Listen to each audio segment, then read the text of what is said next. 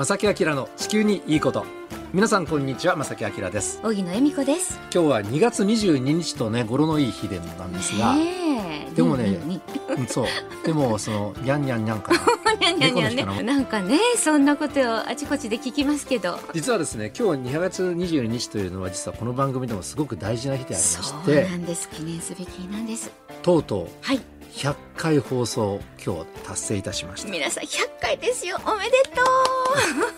う。おめでとうございます、ね、ありがとうございます。両方 ですね。ね本当にリスナーの皆さんのおかげでねあの続けることができました、はいそのこの番組は内容的にはね少しも硬い内容に、ね、なってしまいがちのね、ね、社会性のねあるようなものですが、はい、気候変動など環境問題を扱う番組でなかなかこのテーマで番組がなかなか続かないんじゃないかなって最初僕は思ってたんですけど。も、難しい問題でねメディアでもなかなかそのレギュラーで番組があるっていうのは、はい、もうテレビでもラジオでもないと思うんですよね。よね。はい、はっきり言ってないです、うん、ただやっぱりこうやって続けられてきてるというのは、そのリスナーの方々の意識がやっぱり高まってきてるのかなと、皆さんのね意識が高まってきてるのかなと。い。うことと、あと社会がやっぱりそっちの方向に向かってるんじゃないかなと。そうですよね、うん。というふうに僕は実感しながらね、はい、あのまだまだこれからやらなければいけないこの番組としてね、はい、あのたくさんあると思いますので、えー、まだまだ続けたいと思いますのでね末永く、はい、お付き合いいただければというふうに思います。はいそして今日はですねなんとこのコロナ禍の中ね、はい、あの本当に密を避けながら、えー、あのこのスタジオ内もケアしながら、はい、えー、ゲストにお越しいただいています。そうなんです。もうしっかりパネルもありますしマスクもありますし、うん、そんな中お越しいただいた方々がいらっしゃいます。若い、ね、パワーを得たいと思います。そう。なんです。そこがポイントです。はい。今日も皆さんどうぞお付き合いください。この番組は公益財団法人兵庫環境創造協会の提供でお送りします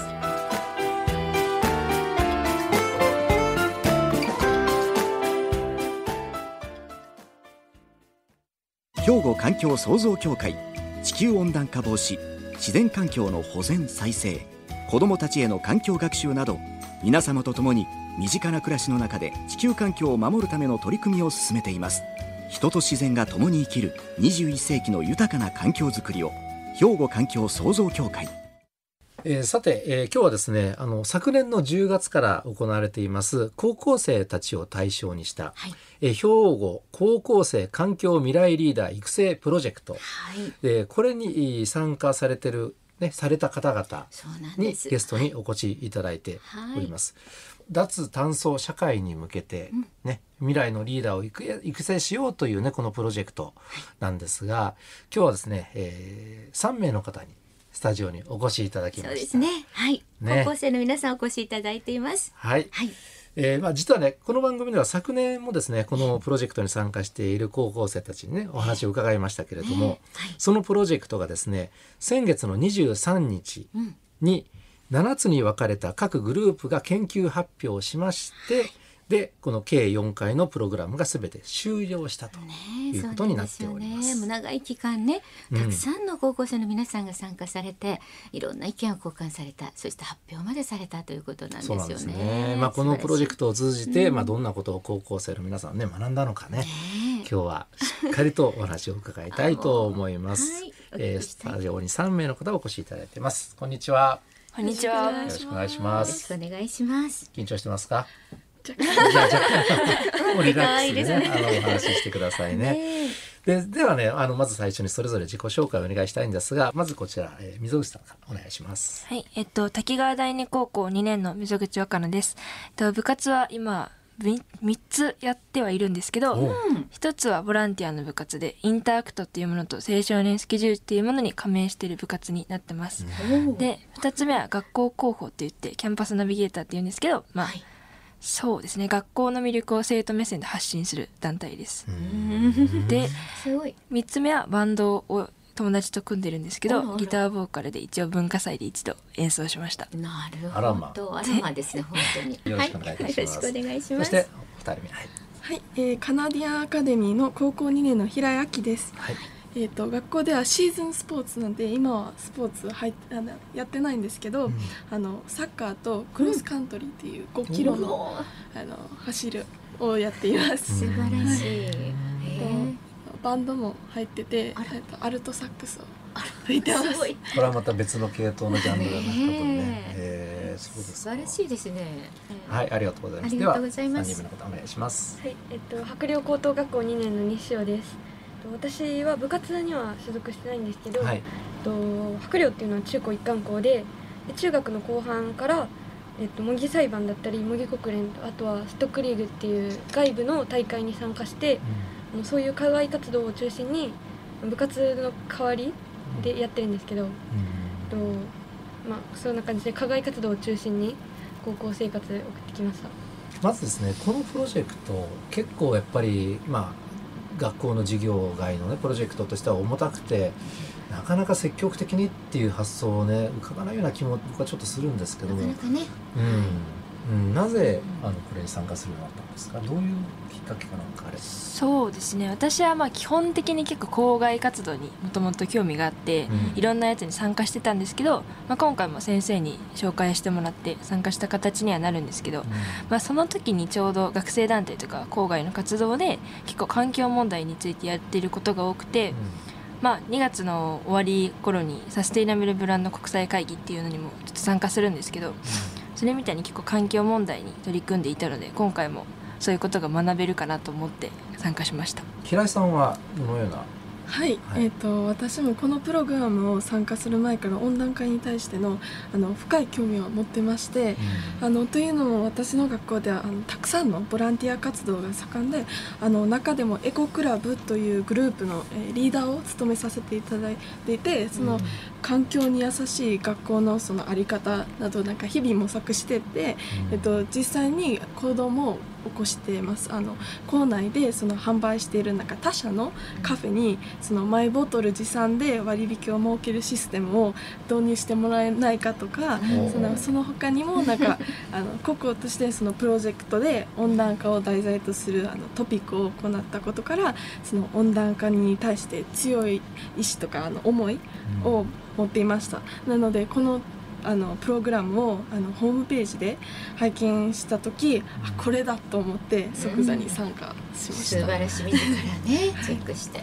した、はい、さて西尾さんはなぜこのプロジェクトに参加しようと思ってますか？と、はい、私はその先ほどお話しさせていただいたような課外活動特に模擬国連だったりあとは一時期だけを所属してたユニセフボランティアとかの活動を通していろんな社会問題に興味を持ったんですけど、うん、昨年の新型コロナウイルスの感染拡大の影響で学校が3ヶ月休校になったんですけどその期間中に私なんか自分なりにもうちょっとこう社会問題について勉強してみようっていうことで、あのいろいろ自分なりに調べたりあのオンラインで他の方とのお話聞いたり、うん、実際に議論したりっていうことをしたんですけど、うん、なんかやっぱりもうちょっとなんか深く突き詰めてみたり何かその研究発表だったりっていう形にしたかしたいっていうのとあとはまあ同年代の人との意見も聞いてみたいなっていうようなことがあってでなんかそれがこう実現できるような機会はないかなって探してた時に学校でこのプロジェクトのパンフレットを見てでこう帰ってからすぐに検索しました。素晴らしいても前向きですごくねこれは本当勉強になりますけど、皆さんこなしてますね正木さん。ねちょっとこう 頑張らなきゃな大人もって思うんですけども、ね、多分ラジオを聴の皆さんはねこのプロジェクト自体がそのどのような形でね、うん、あの進められてどういうものなのかっていうのをなんとなく捉えづらい部分もあると思うのでそのこのプロジェクトの具体的な内容どういうことをするのかしたのかというのを、えー、ちょっと見くばせ皆さんされてますが。西尾さんにね今ね言ってっていう合図が皆さん 3人の中でねありましたが西尾さんぜひ、はい、お願いできますか？はいえっとこのプロジェクトはあの前半は、えっと、講義が中心でそこでこう環境問題に対あのついての基礎知識だったりとかあとは今の世界の現状、うん、あとはその現状に対してどういうふうな取り組みが行われているのかっていうことをあのまずは勉強してでそこからあのじゃあその問題について自分だったらどういうふうにアプローチしたいかなっていうのを考えてその方向性が同じだった人たちと一緒にグループを組んであのそのアイデアをどんどんブラッシュアップしてであの先日1月23日に発表まで終わりました、はい、今お話にありましたように先月の23日に研究発表が行われてとりあえずこれで終了という形になったわけですよね。ね、であのそれぞれテーマをお持ちなので後半はそのテーマに沿ってねお話を続けたいと思います。ではここで一曲お届けしましょう。スティービー・ワンダーで「レイトリー」はい、えー、さて今日はですね昨年10月から行われています高校生たちを対象にした兵庫高校生環境未来リーダー育成プロジェクト、うん、えー、に参加されている高校生の方にねお話をいろいろ伺っていますが、ね、それぞれあのテーマが決められてましてね。で後半そのテーマについてねお話を伺おうと思います。まずはですね矢口さんがあの参加されたテーマというのは、高校生エシカル推進委員の設置と各機関へのつながりづくりというのがテーマテーマですね。なぜこのテーマ？課題意識してるのが同世代の、うん、えっと、関心がやっぱり低い基本的に低いっていう。ことと、うん、まあ、関心がある方とない方の差が結構激しいっていうと課題視してるのともう一つは、えっとまあ、県や企業さんの取り組みをやっぱこういうプロジェクトに参加しないと分からなかったり、うん、まあ、実際地域にこう所属所属というか過ごしている中でも、うん、やっぱりまだまだ関心がある人たちからすればまだ足りてないなっていう、うん、その不足感をちょっと感じていたので、うん、それをやっぱつながりを作るべきだと私たちは思って今回そういうことをテーマにしました。なるほどでは続きまして。はい、えーと、私たちの班は環境行動の仕掛け作りという。平井さんは環境行動の仕掛け作りというのがテーマ、はい、これも取っかかりの部分かなとすごく思います、そうですね、はい、あの環境問題に対してやはり今の世の中では負担意識っていうものを感じるていることところに私たちは注目して、その節電や節水マイボトル持参など温暖化対策にはその面倒くさいという印象から環境問題に対して行動を起こしにくい社会になってるのではないかなっていうところに注目しました。はい、ね環境行動の仕掛け作り。これもいい、がテーマ,、ね、テーマですね。そしてあの西尾さんは、うん、社会問題を解決させるビジネスをというねあの、うん、テーマに取り上げると難しいかなっていう印象があるんですが、ね。うん、なぜこのテーマを？あんまりビジネスで解決するっていうのはなんかどういうふうなやり方があるのかなってこう最初はイメージしづらかったんですけど、うん、あのだからこそそうやってあのビジネスであの解決させようって人たちがあの集まってるのを見てあのあ私もじゃあその方あのビジネスでかいあの環境問題にアプローチする方法を、この機会にあの一緒にこの人たちと一緒に探っていきたいなっていうふうに思ってあのグループに参加しました。なるほど、そういうきっかけがあったんですね。はい。うん、なるほどね。それぞれあの、まあ、きっかけも含めてねお話を伺いましたけれども、はい、溝口さんからやってみてどうですか？このテーマに沿ってこう活動研究。そうですね。なんか、いろんな気候変動が起こっていて日本でも実際に災害はたくさん起こってますけどそれがやっぱ自分たちの行動で直せるものじゃないとかやっぱり関係ないと思っているので、うん、その意識はなんかデッドラインっていうのが今あって6年半ぐらいしかあと時間がないって言われてるんですけど、うん、やっぱりその数字を聞いた時に自分はもう今すぐにその意識を変えないといけないと思って、それでやっぱ県や企業の方やの取り組みをやっぱり高校生たちに知ってほしいと思ったし高校生が高校生に一番働きかけられるのかなっていう意識はあったので、それはこのプロジェクトのそのテーマでできたっていうのは良かったですね。えー、っと平井さんえー、環境行動の仕掛け作りなんですが、はい、えー、この内容を取り組まれてどうですか？そうですね、うん、今回の講義であの温暖化対策を事業として扱っている人たちのその意見などをいただいたりして、うん、そのあの工夫などを活用してその仕掛け作りにでもなんか4つのことをあのポイントを重視しながら一つ一つの仕掛けを作っていったんですけどその1つ目はその、えー、と仕掛けられた行動が何であるかってこととまた2つ目3つ目はそのどう行動をそのもたらすためにハードルが下がっているかでその利用者が仕掛けを使うメリットがあるのかとか。あと最後にその最も重視したのがそのやってみたいっていう要素が入ってるかどうかっていうこのそのポイントポイントとして項目を作ってそうそれを果たしてるか果たしてないかでその仕掛けがよりみんなに身近なものになるようにあの構成していきました。さてあの別のテーマのね社会問題を解決させるビジネスをこれ西尾さん取り組んでいらっしゃいますが、えーはい、具体的に何をこうテーマ具体的なテーマとして研究されてたんですか、えっと、そうですね。地球温暖化をにあの対処する方法の一つとしてバイオガス発電っていうのが、うん、注目されてると思うんですけど、はい、その私たちはそのバイオマス発電をするときに発生する消化液っていうものに目をつけました、うん、バイオ発電の過程の中で消化液というものが出てきてしまう。そうです、ね、これ前回の番組にねお越しいただいた方もお話しされてましたね、なるほど、はい、それをうまく使おうじゃないかと、はい、うん、まだ言い足れない部分たくさんあると思うんですけどもまずですね今回のこのプロジェクトを参加してね当然皆さんは将来の仕事とかね、活動とかにつなげていこうっていう意気込みはもちろん終わりだと思うんですが、どのような仕事に就きたいのか疲れたいのかそれからどのような活動をこれからしていきたいのかそれぞれ伺いたいと思います。まずでは水口さんからお願いします。はい。えっと私は世界に行ったり、まあ、日本でも現地に行きたいっていう思いが昔からあって、うん、とまあ、ストリートチルドレンの子もやっぱりそういう医療の面でもそうだし衛生面とか、うん、いろんな面でやっぱり問題があると思うので。貧困だったりね。そうですね、うん、なのでなんかそういうことをこう回復というかなんだろう最低限にまで持っていきたいし、まあ、明日を生きるってことをやっぱ楽しいと思ってほしいっていう思いが昔からあって、うん、まあ、それを職業にできたらいいなと思って今回も環境問題もなんか医療問題もいろんな問題の知識をつけた上で自分は現地でそういう子たちのために活動したいなと今は思ってます。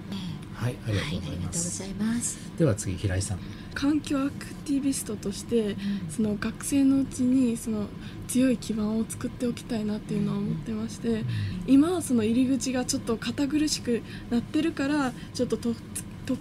きにくい、うん、あの世の中になってるけどその何かきっかけさえあればみんなが協力し合ってあの解決できる問題なのではないのかなと思ってプロジェクトとかを発案したりしたいと思ってます。うん、ぜひとも頑張ってください。はい、はい、ありがとうございます。えー、最後西尾さん。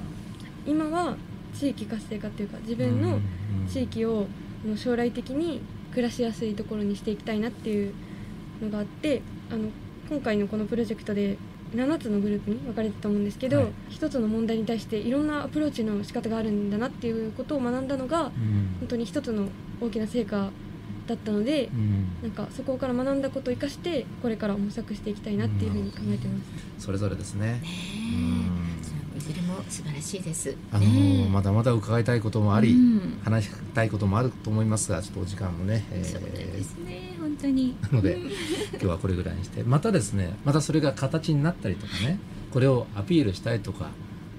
あったらね、そういう時があったらぜひ声をかけてください。またゲストとしてお,、ね、お呼びします。もう大学生になってもね 来てください。はい。今日はどうもありがとうございました。ありがとうございました。兵庫環境創造協会地球温暖化防止自然環境の保全再生子どもたちへの環境学習など皆様と共に身近な暮らしの中で地球環境を守るための取り組みを進めています。人と自然が共に生きる21世紀の豊かな環境づくりを兵庫環境創造協会。えさて番組の冒頭でもねお話ししましたけども今日はですね記念すべきこの番組100回目の放送。そうなんです、うん、ね ということで実はですねもう一方スタジオにお越しいただいております、そうなんです。今日はですねえー、公益財団法人兵庫環境創造協会の専務理事でいらっしゃいます小塩さんがわざわざスタジオまでお越しいただいてます。よろしくお願いいたします。よろしくお願いいたします。失礼いたします。小塩でございます、えー、今日はこの番組が100回目の放送を迎えました、えー、応援していただいているラジオを聴きの皆さんや正木明さん荻野恵美子さんはじめ放送に携わっていらっしゃる方々にお礼を申し上げるために伺いました。本当にありがとうございます。ありがとうございます。この放送が回を重ねるごとにまた時期を同じくして日本全体の地球温暖化対策やとの取り組み認識の意欲というものが飛躍的に進んだと実感しております。これもひとえにこの番組の成果というのはちょっと言い過ぎかもしれませんがこの番組とともにこの100回の放送の間に日本でも温室効果ガスを2050年に実質ゼロにするという大きなムーブメントが起こりつつあります。リスナーの皆様におかれましてはこの番組正木明の地球にいいことがまだまだ続くためこれからも一層ご支援くださいますようどうぞお願いいたします。はい、ありがとうございます。私の方からもね、皆さん、ラジオ機の皆さん、今後ともぜひよろしくお願いいたします。ね、よろしくお願いいたします。今日はね、高校生もね、うん、あの来ていただいたりしましたけれども、小塩さん、どんどん若い方にね、こういうこうあの話題がこう浸透していったりとか広まっていくって願いたいですよね。そうですね。あの兵庫環境創造協会といたしましても、うん、若い世代に今後も環境への貢献に取り組んでいただけるよう情報発信をしていきたいというふうに考えております。引き続きご支援よろしくお願いいたします。よろしくお願いいたします。はい、ありがとうございました。ということでね、あのー、実は100回放送なのでね。ええ、なんかやっぱりこの番組からもお礼という意味も含めて皆さんに、何かプレゼントとかね。考えましょうか？ねえ。あの作っちゃいますか、うん、なんか作りましょう。はい。あのーね、決定ではないんですが、まずその方向でいきたいと思いますので、はい、はい、えー、来週の放送あたりね、もう少し詳しくお話できるかなと思いますので、素晴らしいもうね、お楽しみに。はい、まさきさん言ってくれました。ということで、はい、番組100回記念プレゼントは来週ね、発表したいと思いますので、リスナーの皆さん、お聞き逃しのないようにお願いします。はい、そして引き続き番組へのお便りね、ぜひお寄せいただきたいと思います。えー、宛先もこちらになります。よろしくお願いします。おはがき、お便りの場合は、郵便番号六五零の八五八零ラジオ関西正木明の地球にいいことファックスでは零七八三六一の零零零五メールではまさきアットマーク jocr ドット jp こちらにお寄せくださいお待ちしていますお待ちしておりますということで正木明の地球にいいことはこの辺で今日はお別れいたしますご案内は正木明と小木野恵美子でした